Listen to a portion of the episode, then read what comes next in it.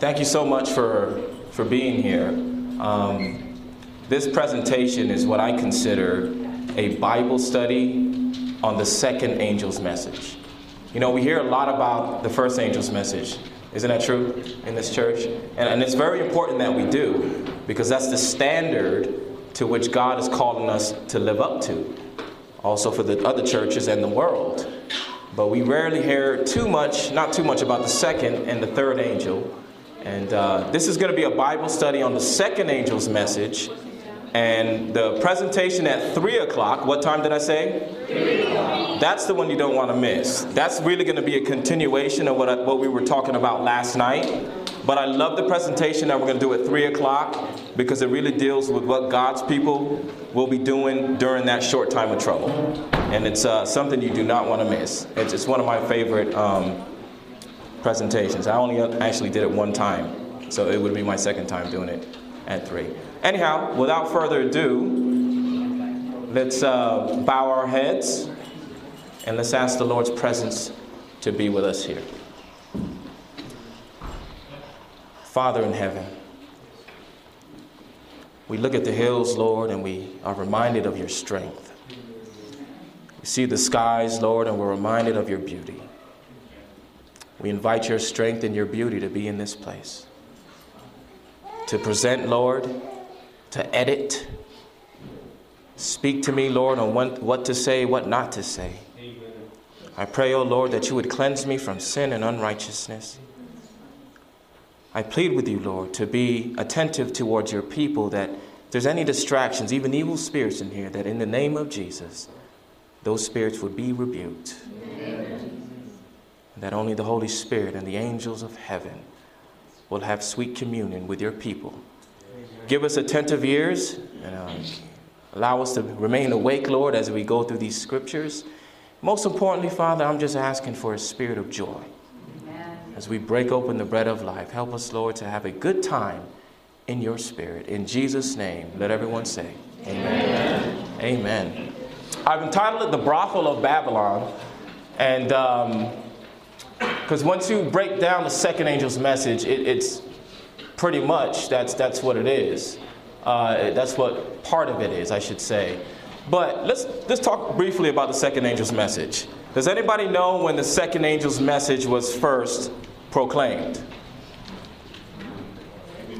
1844. Now, my next question is why was it proclaimed then? They rejected the first angel's message. Why was the first angel's message, when was the first angel's message declared? It's a me and you, we're just having a conversation. first angel's message was declared from between 1840 and 1844. The reason why I'm asking these questions because my brother and I were having a conversation, right? And let's just pretend, and I like to do this a lot, just pretend we all live in Ephesus, the church of Ephesus, and the year is AD 90. So we're way back in the days right now. We got our tunics on, we got sandals on. Now, Ephesus is in Turkey, so it's pretty hot. Probably, probably looks like this with rocks and, and desert, right? We go to the church of Ephesus, and we're a new church. And our brother in the Lord, John, is on an island which is not too far from Ephesus. He's on an island called Patmos. And all of a sudden, we are excited because one of the elders of the church comes running in saying, You never believe what I got in my hand. We're like, What you got, brother? I've got a letter, and it's from John. And we're excited now because he's one of the apostles. And we open this letter, and we're reading this letter, and we're kind of blown away by what we're reading. And one of the letters uh, it, it, it's called Revelation. And we're reading these, this letter, we're kind of puzzled. And we get to this part where it says, Fear God, give glory to him, for the hour of his judgment is come. Now, what's not to make me think that judgment didn't start right then? You understand what I'm saying? I'm living in AD 90. The first time I'm reading this letter, the Bible, he's, John writes, The hour of his judgment is come. Wait a minute, judgment is starting right now. What's to make me think that it didn't start right then? The reason why I'm asking that question, because he, he asked me that question. And I was like, bro, that's a good question. We're gonna get people, people from the other churches will ask us that question to make sure we know our doctrine. Does my question make sense? You understand my question? How do we know when it started? And it's very important because the second angel's message comes right after, and the third message. And, and, and the key word is judgment. The hour of his judgment is come. And uh, how many were here for the Daniel 8 Bible study with Peter Gregory, Elder Peter Gregory? Yes. And I started thinking about that and I said, you know what? That word judgment in Revelation in the Greek, it means separation. That word actually is sanctuary lingo or sanctuary language. So when you see the hour of his judgment is come, you got to automatically think of the sanctuary, right? And then one who studies Revelation, you have to go to Daniel. Do You agree with me? And so when they ask you when did the judgment start, well, Daniel 8 14 says, Unto 2,300 days, and then shall, shall the sanctuary be cleansed. That word cleanse means made righteous. It also means to separate or remove the sins from the sanctuary. Are you following me? So on the Day of Atonement, what they did was separate sins from the sanctuary, and they actually put it on the goat named Azazel. Does everybody remember that? And guess what Azazel's name means? To separate. So it all kind of ties together. Am I losing people? Do You understand what I'm saying? So whenever you somebody approaches you with that question, you have to always go back to Daniel 8, 14 to say, hey, the prophecy here with the 2300 days. So to preach the first angel's message, it's imperative that you know the 2300 days. Because if you do not know the 2300 days, and you preach the first angel's message, and somebody asks you that question, you're going to be, uh. And God, God has given us this message to preach. Amen? Amen. And so the second angel's message was given in 1844. And the reason why the, the, the, angel says Babylon is fallen is because there was a rejection of the first angel's message. So let's look at the first or the second angel's message. And you can open your Bibles to Revelation 14, verse 8.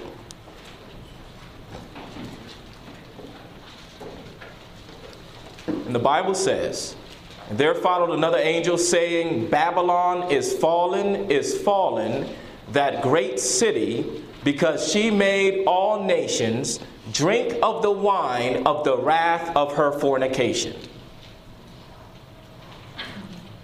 That's it. Seems very short, but it's amazing how much information is in this one verse. And I want us to just focus on this verse. And what we're going to do is build. What word did I say? Build. It's important in Scripture, whenever you study a topic in the Bible, that you fulfill Isaiah line upon line, precept upon precept. It's imperative. But what we're going to do is just get all the information we can from this verse without going to any other verse, okay? That's what we're going to do. And as I looked at the second angel's message, Number one, it was proclaimed when the first angel's message was rejected. And when they rejected that message, there was a moral fall. And I'm going to explain that a little further. Servant of the Lord says this Those who rejected the first angel's message fell morally because God held up a standard fear God, give glory to Him, worship Him. Those who didn't take heed to that message, they automatically fell because they didn't step up to the platform. Are you there? And so they fell morally. But the servant of the Lord says, Babylon has not yet completely fallen. This has not come to pass. Why? Because all nations have not drunk of the wine of the wrath of her fornication. So let's get what we can. Now, the word Babylon is this is the first time it's mentioned in the book of Revelation, right here in this verse. It's not talked, it's not mentioned. Babylon is talked about, but the word itself is not mentioned. So we're going to pick this apart of uh, what we can pull out. So, so far we see that, okay, Babylon is a city that makes nations drink of her wine that brings wrath. Now, I had a problem with that last sentence. I said, Lord, this is a tongue twister. This is, this is a mind twister for me. What, what, is, what is the wine of the wrath of her fornication? Well, is that just me, or does that sound kind of confusing? Maybe it's just me. No, It's not just me. The wine of the wrath. Of, it sounds cool. I, mean, I don't know if it sounds cool, but it has a good flow to it. But I said, I don't understand it, Lord. And I looked at different translations. They pretty much said the same thing. And the Lord broke it to me down this way. He says, okay, Babylon, this city, has a wine that when the nations drink of it, they commit fornication. So, in the act of drinking the wine, because if you just cut out the wrath, it's the wine of, of her fornication. Right? It's the wine of her fornication. So, when you drink this wine, you commit fornication. And in the act of committing fornication, it brings wrath. So it's kind of backwards. You understand what I'm saying? So nations drink up this wine. If you drink this wine, whatever she's offering, you commit fornication. Once that fornication is committed, that fornication brings wrath. Are you following me? Yeah. Would you say amen? amen? All right, so let's break this down a little bit. Okay, Babylon. You're just reading this for the first time. It's the first time the word Babylon is mentioned. There's two major things. Now, when you think of Babylon, Babylon, of course, you go back to the Tower of Babel, and the, the root word of Babylon is Babel. Even in this word in the Greek, it means confusion. So you know this city represents confusion. But if you're reading this for the first time, and the way we're breaking it down, hopefully, is a good way to also explain to uh, first day believers. Okay, here's what we know about Babylon Babylon in the Bible was famous for destroying God's temple. Is that right or wrong? If you were a Jew and somebody mentioned Babylon, the first thing you're thinking of is that's the empire that destroyed our temple. That is the most, that is the, the major thing about Babylon. They're responsible for destroying God's temple or God's system of true worship. You following me? They are also responsible, and I think Elder Gregory talked about this, for taking captive God's people. So, so far, the second angel's message is saying Babylon is fallen. Babylon is responsible for destroying God's temple. Now, I'm going to get, not, I hope this is not too deep. You guys know this stuff. What was in the temple of the Lord? The articles, right? So, what did Babylon destroy? They destroyed the laver, they destroyed the brazen altar, they destroyed the candelabra. They destroyed the altar of incense. They destroyed the table of showbread. And the commandments. Do you see the symbolism? Already, this entity is responsible for destroying everything that those articles represent witnessing, baptism, the Word of God, prayer, and the commandments. And even the cross, the doctrine on the cross. Are you following me? They're also responsible for taking captive God's people. That's why the, the message in the third angel, powered by the latter rain, has come out of her, my people. So that's what we get from Babylon. That's what she, she's a city responsible for doing that. Now, wine in the Bible, Proverbs 20, verse 1 wine is a mocker, strong drink is raging, and whosoever is, what's that word? Deceived, Deceived thereby is not wine. Not wine, wise. Hello. Just saying the word got me messed up. But wine, according to this verse, deceives you. Did you get it? Very simple. So, Babylon, this city, responsible for destroying God's true system of worship, responsible for taking captive God's people, is giving out something that deceives you. So far, so good. Here's what else wine does Proverbs 31, and there's a scripture in Leviticus too that talks about the priests.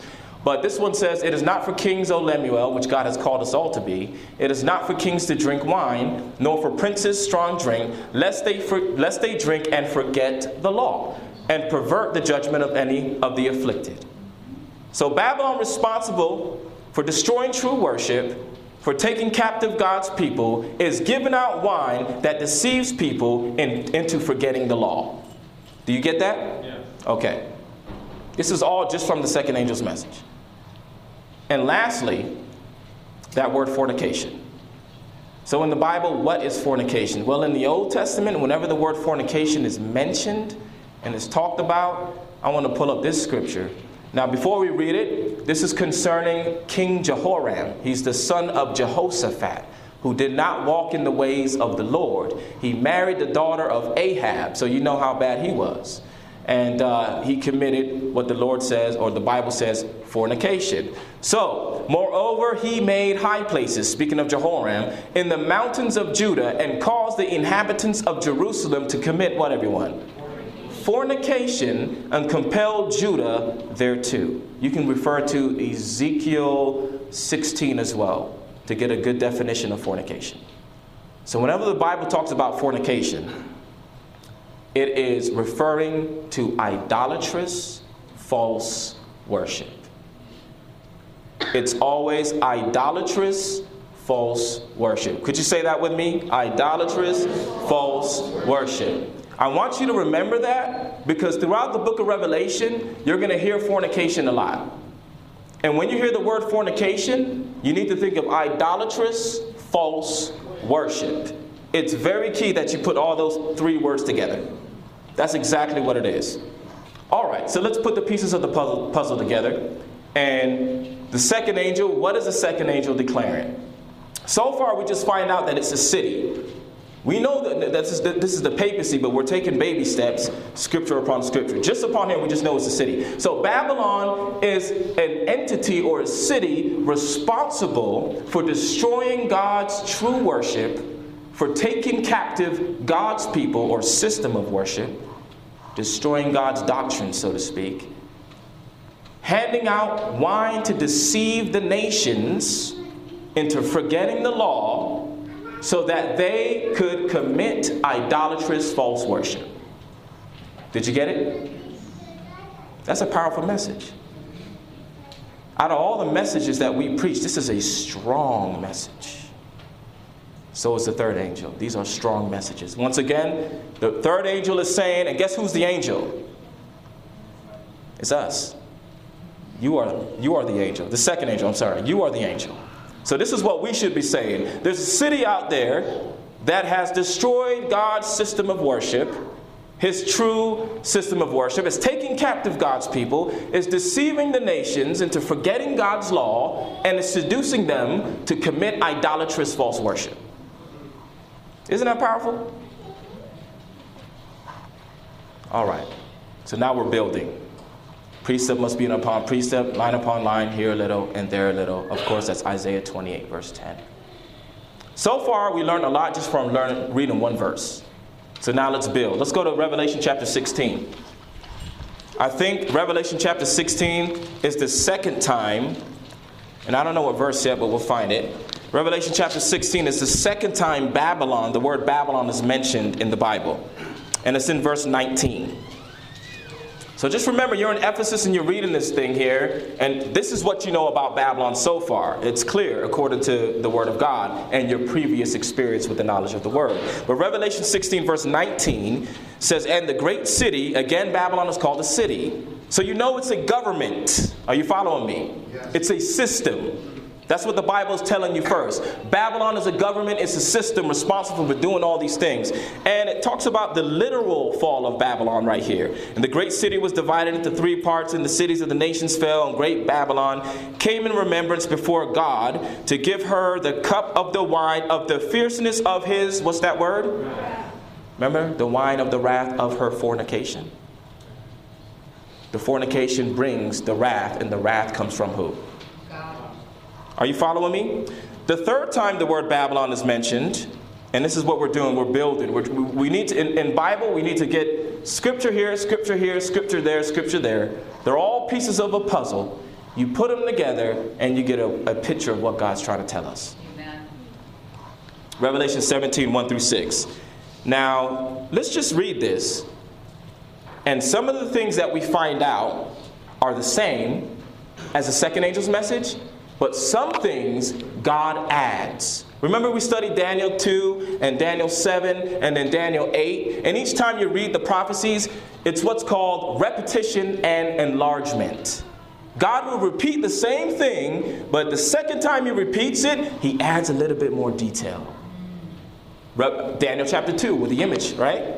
With uh, what Peter Gregory went over. Daniel chapter 7 it got more detailed when it, when it got to the dreadful beast. All of a sudden, you heard about ten horns. All of a sudden, you heard about the little horn, right? And even more detail in Daniel 8. And so, this is repetition and enlargement. God does this throughout the Bible. Revelation 17, let's read. Um, Uh, verse 1 And there came one of the seven angels which had the seven vials and talked with me, saying, Unto me, come hither. I will show unto thee the judgment of the great whore that sitteth upon many waters, with whom the kings of the earth have committed fornication. Same thing is mentioned in Revelation 14, the second angel's message. And the inhabitants of the earth have been made drunk with the wine of her idolatrous false worship. So he carried me away in the spirit into the wilderness, and I saw a woman sit upon a scarlet colored beast. That's a new detail. The woman. Before it was a city full of the names of blasphemy, having seven heads and ten horns. And the woman was arrayed in purple and scarlet color, and decked with gold, precious stones, and pearls, having a golden cup in her hand, full of what's that word, everyone? Abominations, and filthiness of her fornication or idolatrous false worship. And upon her forehead was a name written Mystery Babylon the Great, the mother of harlots and abominations of the earth. I know that's a lot of information, but the first important thing that we learned in this scripture, which is powerful to me, is that now Babylon is not only a city, it's a woman. First, second angel's message tells you that it's a government, a city. All of a sudden, you find out more details in Revelation 17 that not only is she a city, she's a woman. And these are famous scriptures that we should all know already to show forth that a woman represents a church in Bible scripture. I like the last one. For I have espoused you to one husband, that I may present you as a chaste virgin to Christ. 2 Corinthians 11 2. What does the word chaste mean? Anybody? It means faithful. Faithful and pure. God's church is to be faithful and pure. Stow that away in your brains as well. So let's go over the details, what we know so far just from this chapter. And by the way, if you want these slides, I can email them to you. Because I know you guys are writing. I can email them to you. I'm just going to get them on PDF and just email it. All right? No problem. Sorry, I should have told you that from the beginning. so here's what we learned Revelation 17 1 6. She's a woman Kings and inhabitants of the earth are drunk with the wine of her idolatrous false worship. That's the same thing that God said in the second angel's message. Amen? So that's not different. Here's something different, though. The woman is arrayed in purple and scarlet and decked with golden pearls. That's definitely something new. Amen? Something, a new detail God added here that I think is extremely important. Now it tells us in Revelation, the second angel, she has this wine that she's given. It gets more detailed of what this wine is with this part right here. The golden cup filled with abominations and filthiness of her fornication. We know what fornication is that's idolatrous false worship. But God is specifying the idolatrous false worship. Are you following me? He gives a name to the fornication and calls it abomination. We're going to, again, stow that away. So far, you got a couple things stowed away. But remember, just, Holy Spirit will just help us by the grace of God. We also find out a new detail that's imperative. We're just building here. That not only is this a city, she's a woman, but she's a mother. God added a lot more detail in this verse, and we're going to put it all together.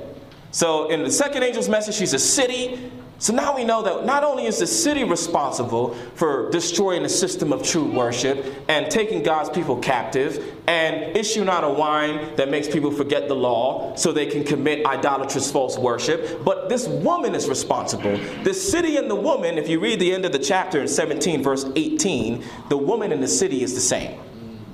They're the same entity. So God is saying Babylon represents a government and Babylon represents a church.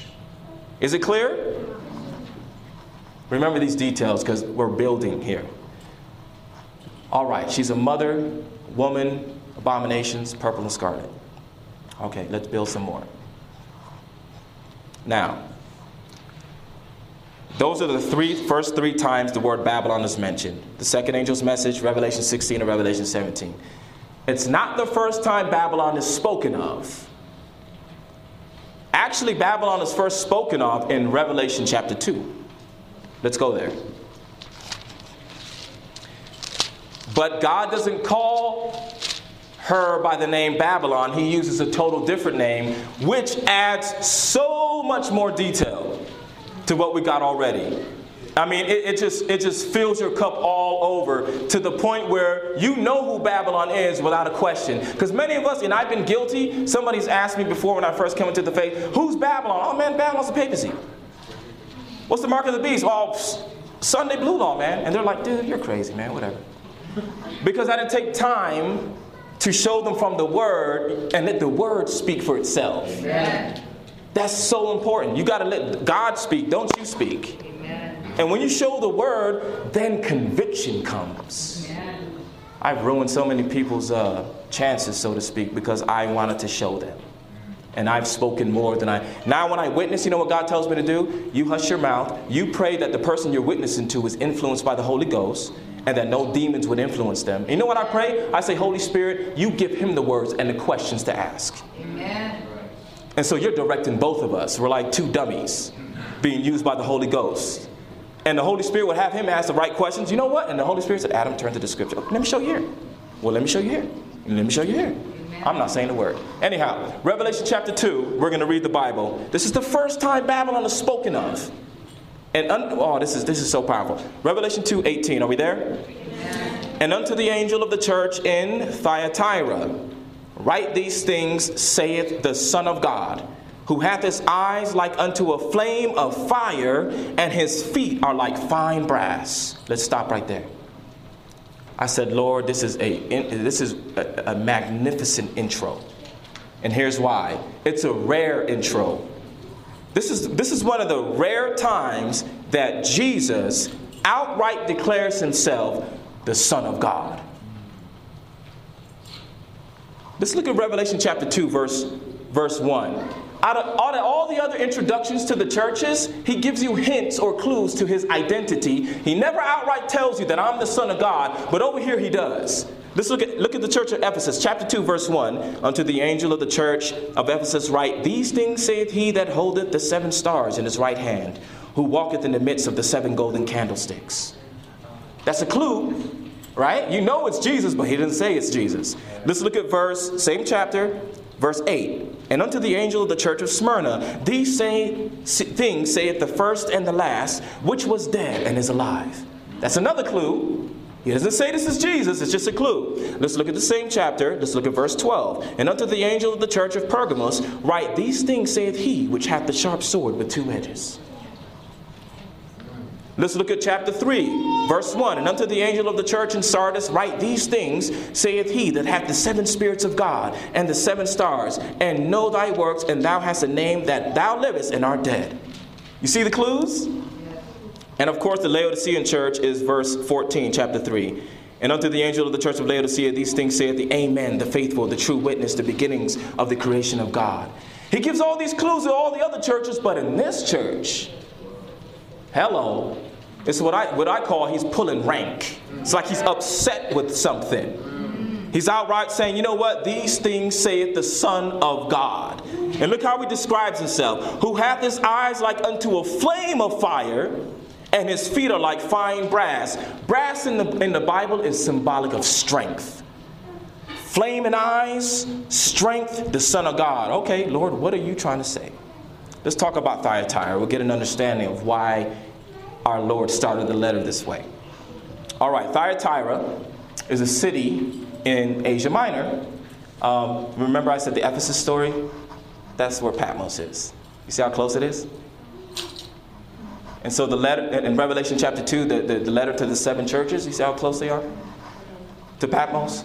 There goes Thyatira right there, right? So, it's in Asia Minor, which is now Turkey. And Thyatira, just, just some background on the city, it's very important, I believe. That's the ruins right now. But Thyatira, if you look on Wikipedia or anywhere, they were known for the manufacturing of scarlet, purple and scarlet cloth. Matter of fact, the writings of Homer will tell you the same that nobility and kingship would travel near and far to get a piece of this royal cloth. And it was purple and scarlet. Matter of fact, it's in the Bible and a certain woman named Lydia, a seller of purple of the city of Thyatira, which worship God, heard us. This is in the book of Acts, chapter 16, verse 14. Right? So notice we're, all, we're building here to get an idea, right? So that's Thyatira. Now this, this blew me away. Thyatira, the principal deity of Thyatira, the principal deity of the city was Apollo, worshipped as the sun god under the surname Tyrimnus. So, in other words, the main god of the city was the sun god, and his name was Tyrimnus, who was just another name for Apollo. Now, Apollo was the son of who? Zeus. So, Apollo was considered the son of God, because Zeus is the All Father. So, you have Tyrimnus, who's the son of God, right? And notice the description of Tyrimnus. The tut- tutelary, did I say that right? Tutelary god of Thyatira, represented with flaming rays and feet of what? Hello.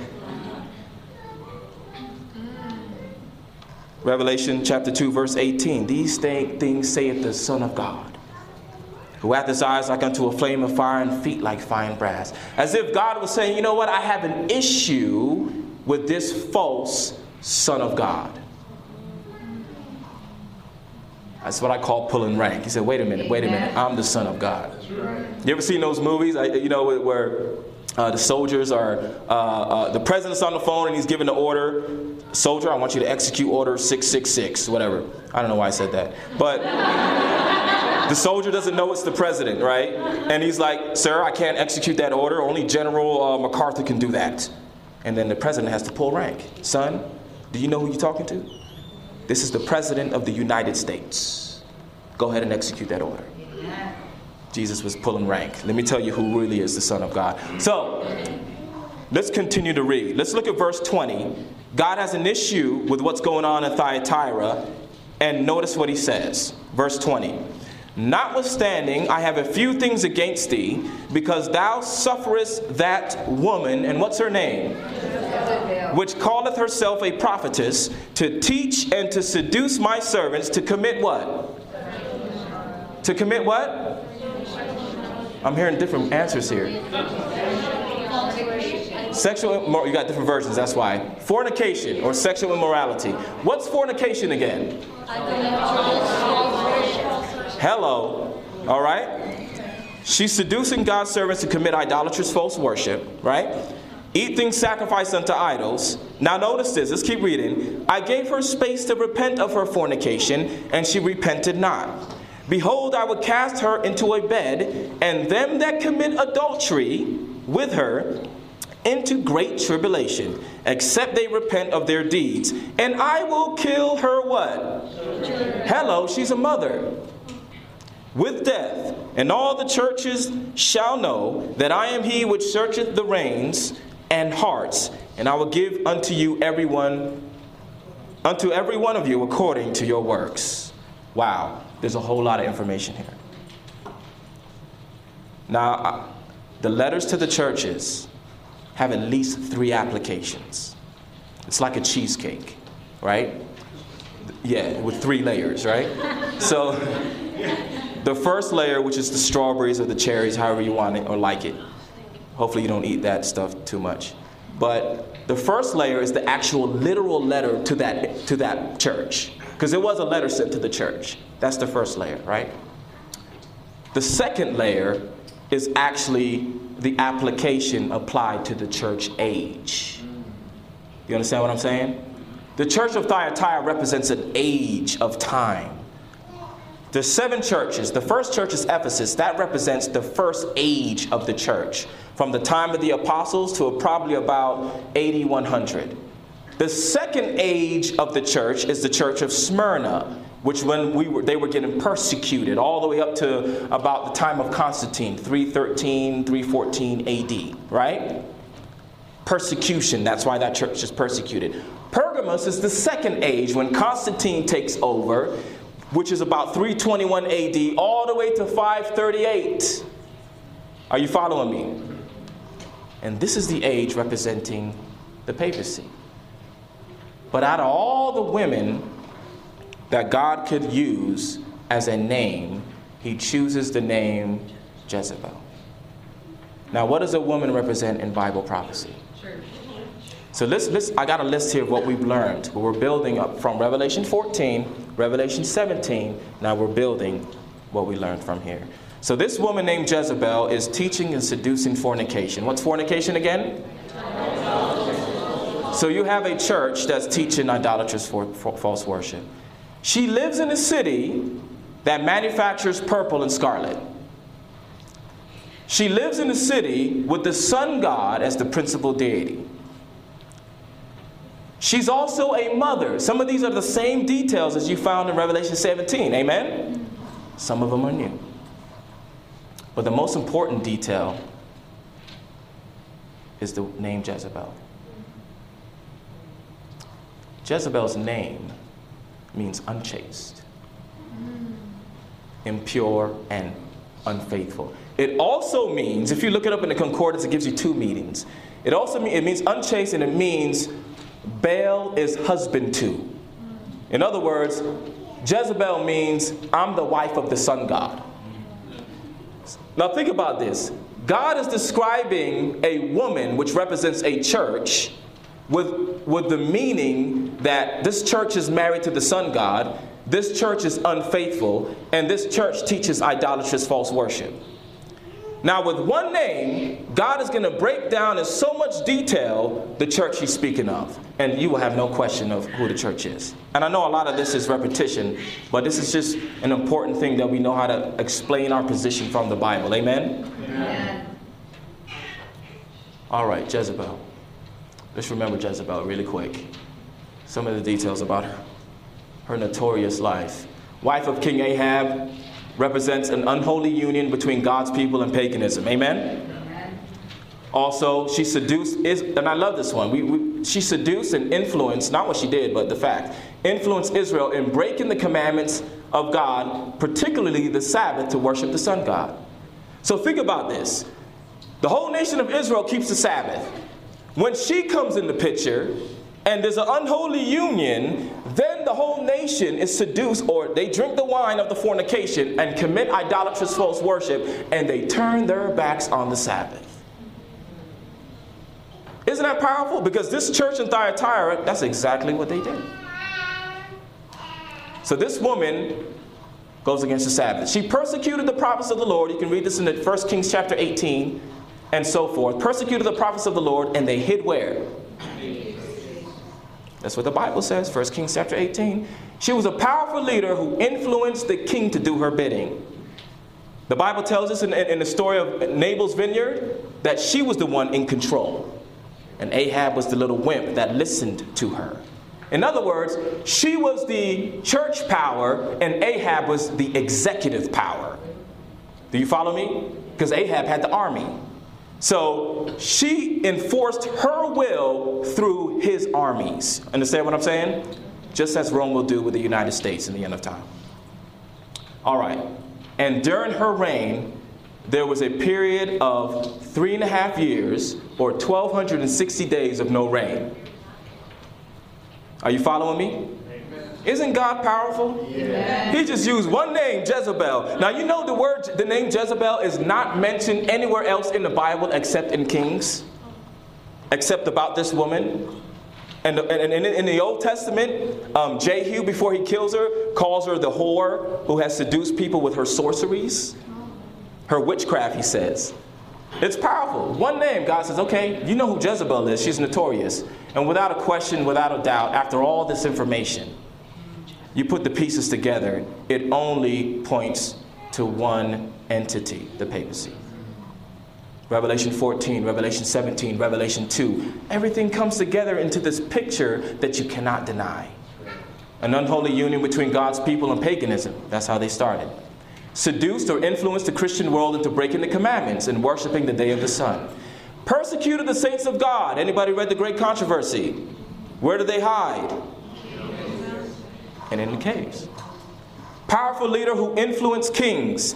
The papacy in its early days, just like you heard uh, Gregory, uh, Elder Gregory talk about Clovis. Clovis was a king who was the executive power for the Pope. Three and a half years, 1260 years of power. 538 to 1798. Isn't that powerful? Now let's think about the days of Jezebel when there was no rain. What does rain mean in the Bible? Holy Spirit. Holy Spirit, and also in Deuteronomy 32, my doctrine shall drop as the rain, and my teaching shall uh, dispel as the dew. So God's word is the rain as well. Now think about the papal uh, rain. What did they do? They tried to suppress the rain. There was a famine in the Dark Ages. Same with Jezebel. And so, with all the pieces together, it's undeniable that Jezebel in the Bible is the papacy. A lot of us don't, you know, including myself, didn't really see the papacy clearly with that in Revelation chapter 2 as much as I should have. Especially with, with all the minute details we put together. The husband to the sun god. Now, isn't that powerful? She was a priestess of the sun god, and God uses this woman, and she represents everything of the papacy even her death. How did Jezebel die? She fell out the window. She got pushed out the window. Second angel's message says Babylon is fallen. Is fallen. Isn't God powerful? You see how important it is to put all the pieces together? And you get this beautiful, I don't know if it's beautiful, but you get this picture that is undeniable. And when God's word speaks, there's nothing you can do but accept it or reject it knowingly. But at least there's conviction. Amen? Amen? So now we know clearly that this church, this system, is causing people to drink of the wine of the wrath of her fornication. All right, let's get into a little bit more detail. What am I doing here? Jezebel this is just putting all the pieces together a little bit more. Of course, the, the scarlet and purple, the city of Thyatira where Jezebel dwells, and uh, Revelation 17, the church is clothed in scarlet and purple. All these little details, I think God is God is putting all these details so that there's no question about the identity. And I, if you think about it, God mentions the papacy so many times in so many different ways. And I asked the Lord, why? It's so much. It's the little horn, it's the man of sin, you know, it's, it's the beast, it's the, it's the woman, it's Jezebel. God is really trying to warn his people. Now, here's one thing I want to talk about. We're going to get to the brothel now. So far, what we've learned in Revelation 17 and Revelation 2 which, about Jezebel is that this entity is a mother. That means to be a mother, you got to have what? Children. Revelation 17 says she's a mother of harlots. That could be translated as fornication, mother of fornications, mother of idolatrous false worship. In order to be a mother, you must have children. But this is the, this is the scary one. God says, I will kill her children with death. So obviously, you don't want to be a child of Babylon. Obviously, it's not a good thing to be a child of Babylon. Now, if you study Revelation 2, about Thyatira, her children are committing fornication with her.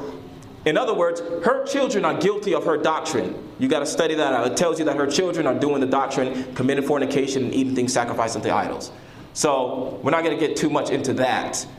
But how do we identify a child of Babylon? Reformation time.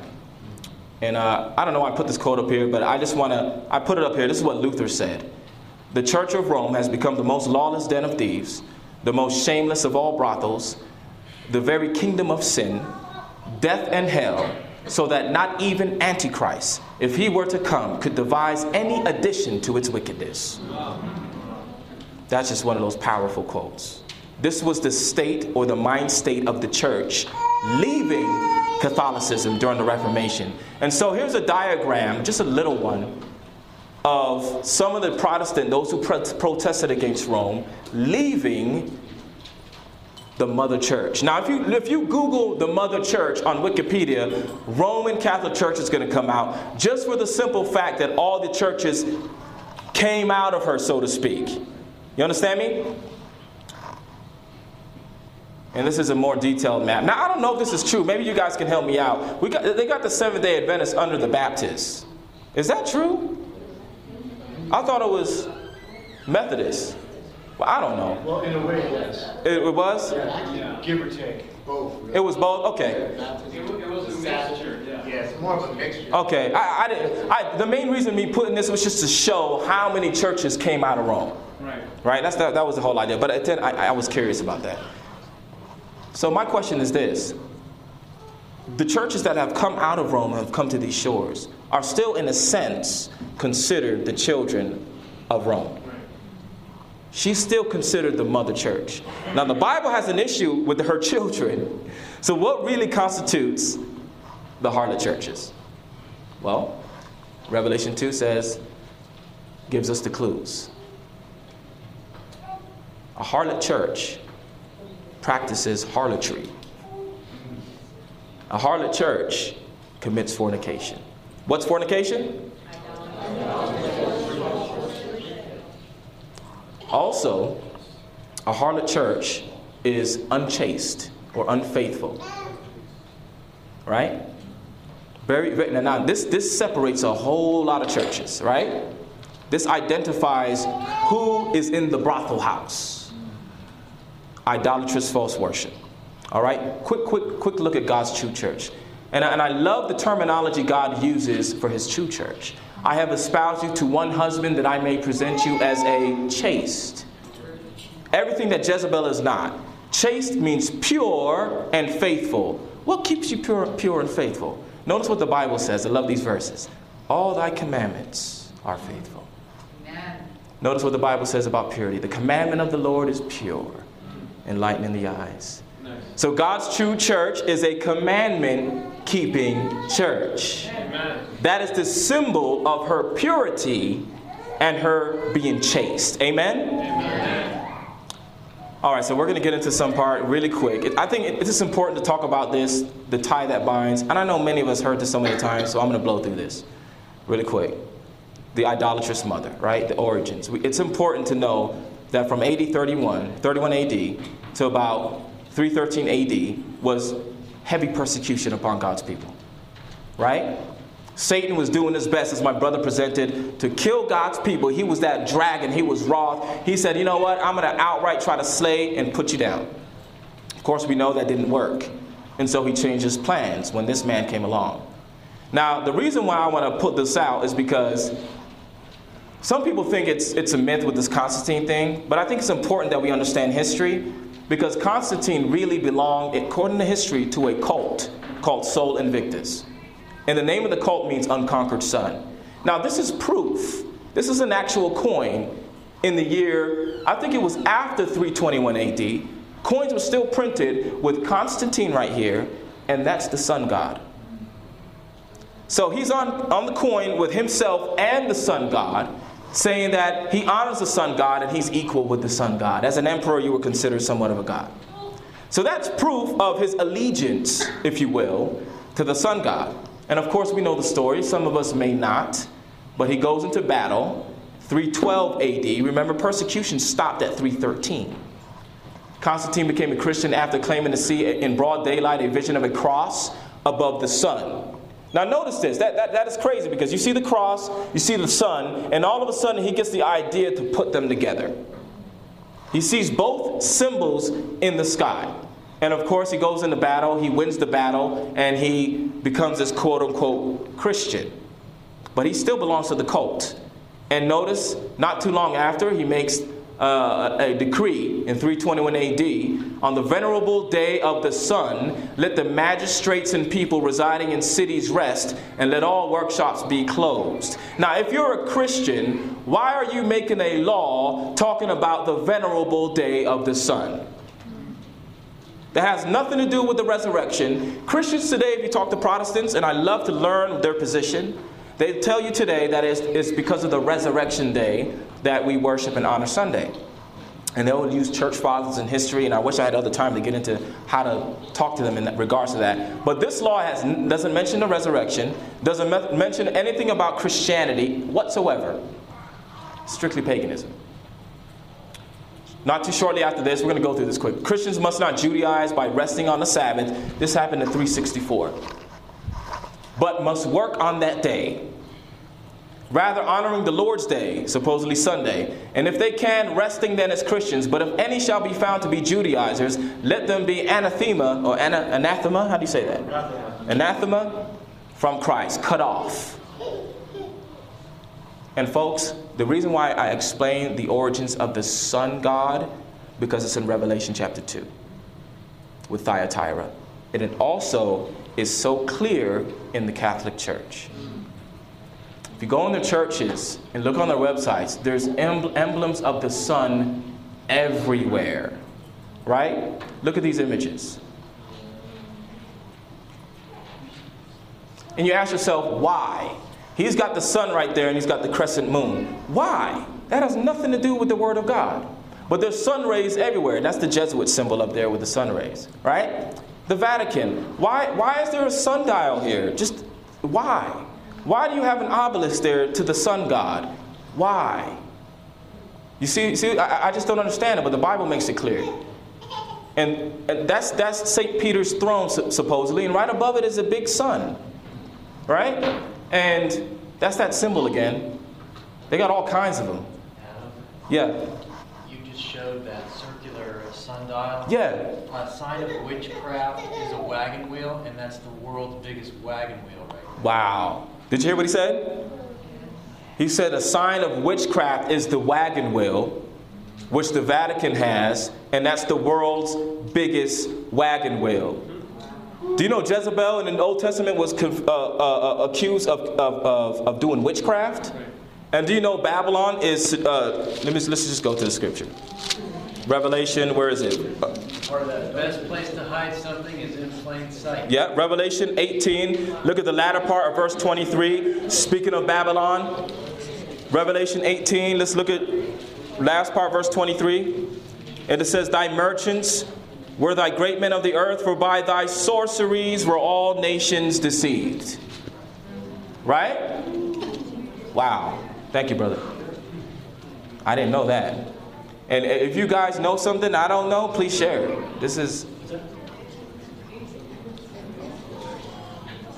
And I love what Elder Gregory talked about yesterday the leopard like beast.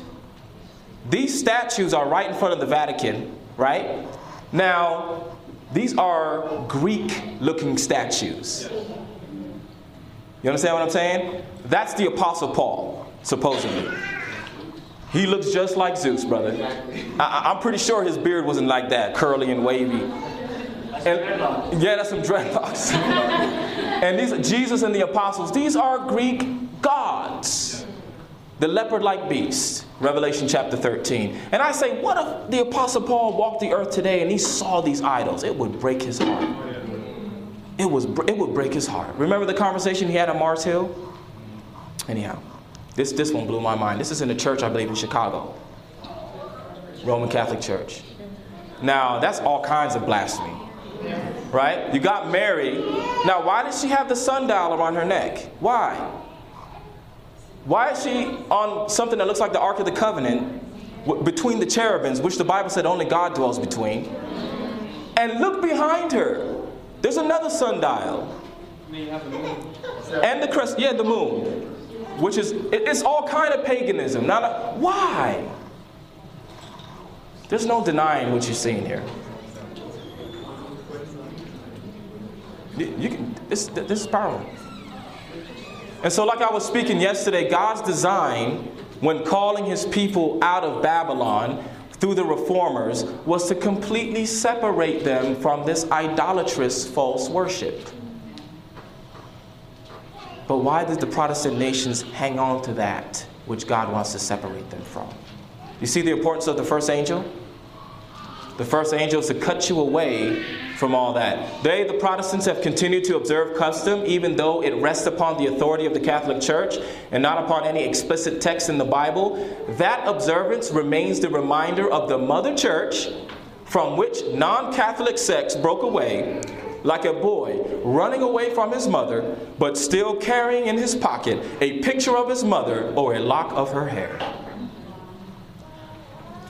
So they're saying basically all the Protestants who honor Sunday are our children. They belong to the brothel house. I read this quote yesterday Sunday is an institution of the Roman Catholic Church, and those who observe the day observe a commandment of the Catholic Church. And I read this scripture yesterday as well. Know ye not that whom ye use your self servants to obey, his servants ye are to whom ye obey, whether of sin unto death or of obedience unto righteousness. And I believe I read this one as well. What know ye not that he which is joined to a harlot is one body? Now, hopefully, you understand this a little bit more. They're joined because the churches that worship on Sunday are committing idolatrous false worship. Idolatrous false worship is what? Fornication. So if you commit fornication, you're joined to the harlot. Is that understandable? And therefore, you're one body. So when the second angel's message says Babylon is fallen, is fallen, it says fallen twice one to represent Rome, one to represent the Protestant churches. But it uses one name Babylon. Why? Because they're one body. Amen? Amen. All right. So, all that information to sum up the second angel's message. A lot of information in just one verse, right? And there followed another angel, which is you and I, saying, Babylon, this city, this church, is fallen, is fallen.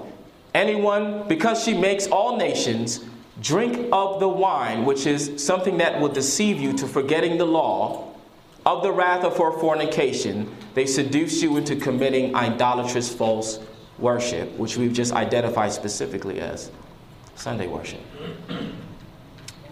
Now, servant of the Lord says this. Again, this prophecy has not yet been fulfilled. When does Babylon make all nations drink the wine to where all nations forget God's law? All nations participate in idolatrous false worship. When does that happen? Sunday law. Sunday law. We talked about it a little last night. And at 3 o'clock, we, oh, it's going to be wonderful. So, this prophecy is fulfilled because of in Revelation 13, like I, what we talked about yesterday. When that happens, when the Sunday blue law happens, when everyone's deceived and on one accord, then this has reached its full fulfillment. Amen? Amen. All right. Last, last thing, I think. No, not last thing. Last couple things, yeah. I want to t- touch on that word abominations. Now, now, servant of the Lord says specifically that the wine of the wrath of her fornication is Sunday worship. Now, that's a bold statement. She outright says that the fornication is Sunday worship. Now, you can't go to anybody and say, oh, it's Sunday worship without being able to prove it from the Bible. You can't do that. You can do it in the Adventist church. Servant of the Lord says it. Well, I'm going to believe it all day because I believe in the servant of the Lord. But there's some people in the Adventist church that don't even believe in the servant of the Lord. So we got to be able to use the word of God. Amen? Amen. So so far we, we've I think we've identified from the word of God that fornication is idolatrous false worship, and we've seen through history that the idolatrous false, false worship is tied into the sun god through Revelation chapter 2 and historically with the Vatican and Constantine. But abominations. Okay. Let me pray. Father, I just want to ask for your help, Lord, because I can't do it without you, Lord. I just need help. I just pray for your help, Lord, because I, I, I must admit I get confused too, Lord, with your word a lot, and I don't want to confuse myself or others, Lord. So I just, I just plead for your spirit, and I thank you. In Jesus' name, amen. All right, so that word abomination. So, so far, let's put together what we've learned, right? Babylon is a woman, she's a city. And before we talk about abominations, we have to talk about abominations specific to the woman. And here's why I say that. Because there's all kind of abominations in the Bible, right? Unclean foods and witchcraft and bestiality and homosexuality. And we know by using our common sense and logic that the Roman Catholic Church does not push homosexuality. Right? They, they don't push bestiality. Now, they may do some witchcraft, but they're not pushing go ahead and conjure up the dead, right? Divination. They're not pushing those abominations, right? So we have to be very wise with what God is saying because he, he, He's telling us that a woman, a church, has an abomination in her cup. So it's a doctrine that a church is pushing. You get, you get what I'm saying?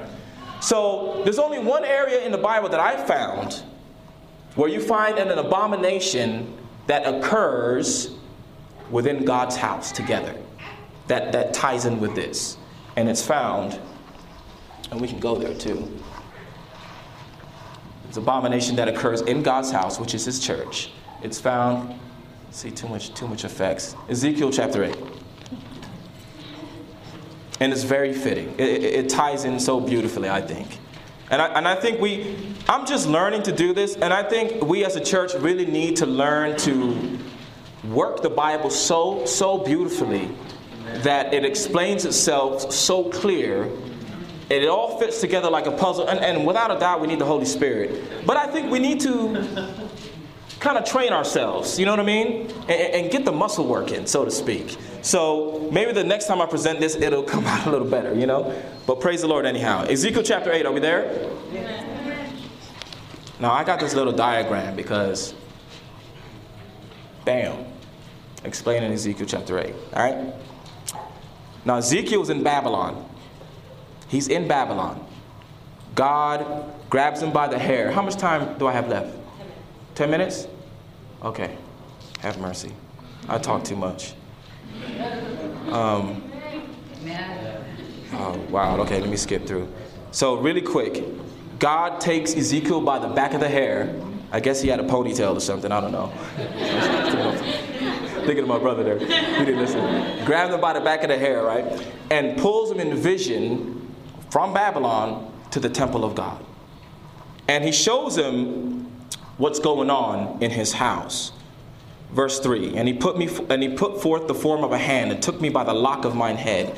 And the Spirit lifted me up between the earth and the heaven and brought me in the visions of God to Jerusalem, to the door of the inner gate that looketh toward the north, where was the seat of image of jealousy, which provoketh to jealousy. This is the north. North, right? East, south, west. So God brings Ezekiel here, and right in the north is an image of jealousy. An image is just an idol, right? What is it doing in God's house? That's and right and in uh, in uh, verse four. No, let's let's skip down. Uh, verse six. He said, "Furthermore unto me, Son of man, seest thou what they do, even the great abominations that the house of Israel committeth here, that I should go far off from my sanctuary. But turn thee yet again, and thou shalt see what's that word? Greater, abominations." So he says, "You think that's bad? I'm going to show you something worse." So God is building, right? Then he brings him into the court, right, in verse 7 and 8, and he tells them to dig. In verse 9, and he said unto me, Go in and behold the wicked abominations that they do here. Verse 10, So I sent in and I saw, and behold, every form of creeping things and abominable beasts, and all the idols of the house of Israel portrayed upon the wall. And 11, it's all the 70 elders that are doing this. And there stood before them 70 men of the ancients of the house of Israel, and in the midst of them stood Jaazaniah the son of Shaphan, with every man his censer in his hand hand, and a thick cloud of incense went up. So God takes Ezekiel now, and in the inner chambers of God's house, more idolatry is occurring, right? Verse 13. He said, he said also unto me, Turn ye yet again, and thou shalt see what? Greater abominations. He says, You think that's bad? Let me show you something worse. Then he shows him what's, what God considers worse. In verse 14, he takes them, and there's a bunch of women weeping for Tammuz. Anybody know who Tammuz is? Yeah. Who? The son of, uh, of Nimrod. Yeah. Son of Nimrod. Yeah. All from Babylon, right? So they're weeping for Tammuz, right? And God says this is a, the greatest abomination thus far. And then, verse 16, he says, no, at the end of verse 15, he says, let's read verse 15. Then he said unto me, Hast thou seen this, O Son of Man? Turn thee yet again, and thou shalt see greater abominations than these. So, so far, what we're going to get into is the greatest abomination. Are you listening to me? Now, listen, here we go. And he brought me into the inner court of the Lord's house. And behold, at the door of the temple of the Lord, between the porch and the altar, the porch and the altar, were about five and twenty men. Now, people say these are the priests with their backs toward the temple of the Lord, and their faces toward the east, and they did what, everyone? Now, this is astounding. Number one, because it's the greatest abomination. Number two, they're worshiping the sun. And they're not worshiping the sun on a hill, they're worshiping the sun in the house of God. This is the only place in Scripture where you see idolatrous false worship in God's house. It's the amalgamation of the pagan and the holy, or the, the holy and the profane. And no, oh, I wish we had time to talk about Ezekiel chapter 9.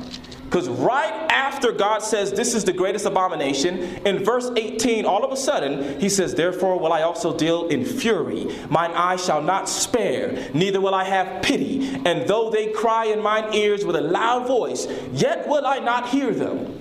Do you know when God speaks like that, when he doesn't want, he cuts off mercy? Mark of the beast. Those who receive the mark of the beast, that's the last straw. Once you make that decision, no more mercy, you receive the wrath of God. And notice what happens in Ezekiel chapter 9. I'm trying to end really quick. Ezekiel chapter 9, all of a sudden, because of what's going on in the abominations, God gets a man with an inkhorn and six people, and he says, Mark my people, all those who sigh and cry for the abominations. What abominations are they sighing and crying about? You know what, you know what, you know what Ezekiel's talking about in the end time? There's going to be God's people who are crying against idolatrous false worship in God's house, specifically wor- worshiping the sun, because that's the greatest abomination. And that's the last message before the sealing and before judgment is cast on all those. Are you following me? Amen. Oh, I get excited over this stuff. the greatest abomination. So the woman in her cup the abomination and the filthiness of her fornication. We need, we need to end.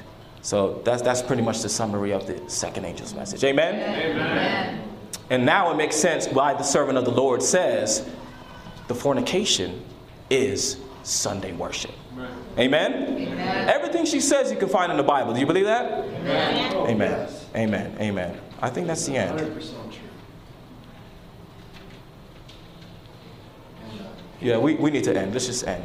All right. Time? Yeah, that's just backing up what we just said. That the fornication is that. Since you love details so much, it's actually uh, back to the temple. yes, sir. They're facing the rising sun. They're facing the rising sun. And, and I like the fact that they're, I don't like the fact, but their back is towards the temple. That means it, it, it is they're turning their back on everything the temple represents. On God, the commandments, the, articles of furniture that Babylon is responsible for destroying. Right? But notice what they have before them. They have the altar, which represents the cross. So, so they, they give honor to the cross, right? And they give honor uh, to the Son at the same time. But all the other articles, which is the laver, baptism, which they messed up, right? Every other doctrine is destroyed. They have their back towards or against. Isn't that powerful? It's also good to know uh, with, with the sun thing that we're supposed to spread it to all nations, civilizations, and all that. And uh, if you look at all nations, all civilizations, they all worship. The Incas, they worship the sun. They the did. Aztecs, they worship the sun. They the did. Greeks, they worship the sun. The, the Babylon, every civilization, and they changed the name, but it's still the same God. Yeah. Because there's only two sides to the controversy, right? there's only God and Satan. You got a comment, brother? Yeah, beautiful what you brought out. Only those who are sealed are those who weep between the porch and the altar. And I love that sanctuary thing. I was wondering about the porch. I wasn't clear on that, but beautiful. Only those that are sealed. Yes, sir. Wait between the porch and the altar for the abomination that's happening. Yeah. In God's house. You got to cry out for what's going on. And that's what the three angels' messages is about. Are we sighing and crying for the abominations? Are we sighing and crying? That's what God wants us to do. But we can't sigh and cry if we don't really know God's word. All right? So let's, let's prayerfully study um, because there's so much we need to know. And I think we'll just enter Proverbs. Let me just. Read Proverbs 7 on your own time. Okay? It's powerful. It speaks about a harlot, right? And it speaks about a man walking in darkness. And because he's walking in darkness, the harlot gets him. And then it tells you your protection from the harlot is the commandments. Because in Proverbs chapter 6, it says the commandment is a light. Proverbs chapter 7, the man doesn't have the light. The Bible says he's walking in darkness, pitch blackness. I can't remember how it says it, but it's in darkness. And because he walks in darkness, there's a harlot there that gets him.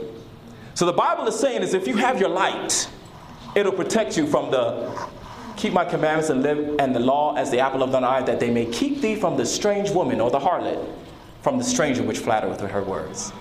It's powerful. Anyhow, we're done. I can go on. That's what that's what we need to do. This is Ezekiel. We just need to blow the trumpet. Amen. All right, shall we pray? Let's pray. Father, thank you so much, Lord, for bearing with me, Lord. I thank you, Lord. I thank you for your people, Lord. You've answered prayer, the prayer that we've prayed in the beginning. You've answered, Lord, and I thank you for it. Bless us now, Lord, as we depart, and I pray that your Spirit would continue to uh, build up these truths in our mind. And, and, I, and I pray most fervently for a, a, a, a strong desire, Lord, to know more about your word and know how to speak and to present it to others. Give us the courage to do so, Lord, and the faith to believe that you will teach us. And we thank you for these things. In Jesus' name, amen. This media was brought to you by Audioverse, a website dedicated to spreading God's Word through free sermon audio and much more. If you would like to know more about Audioverse, or if you would like to listen to more sermons, please visit www.audioverse.org.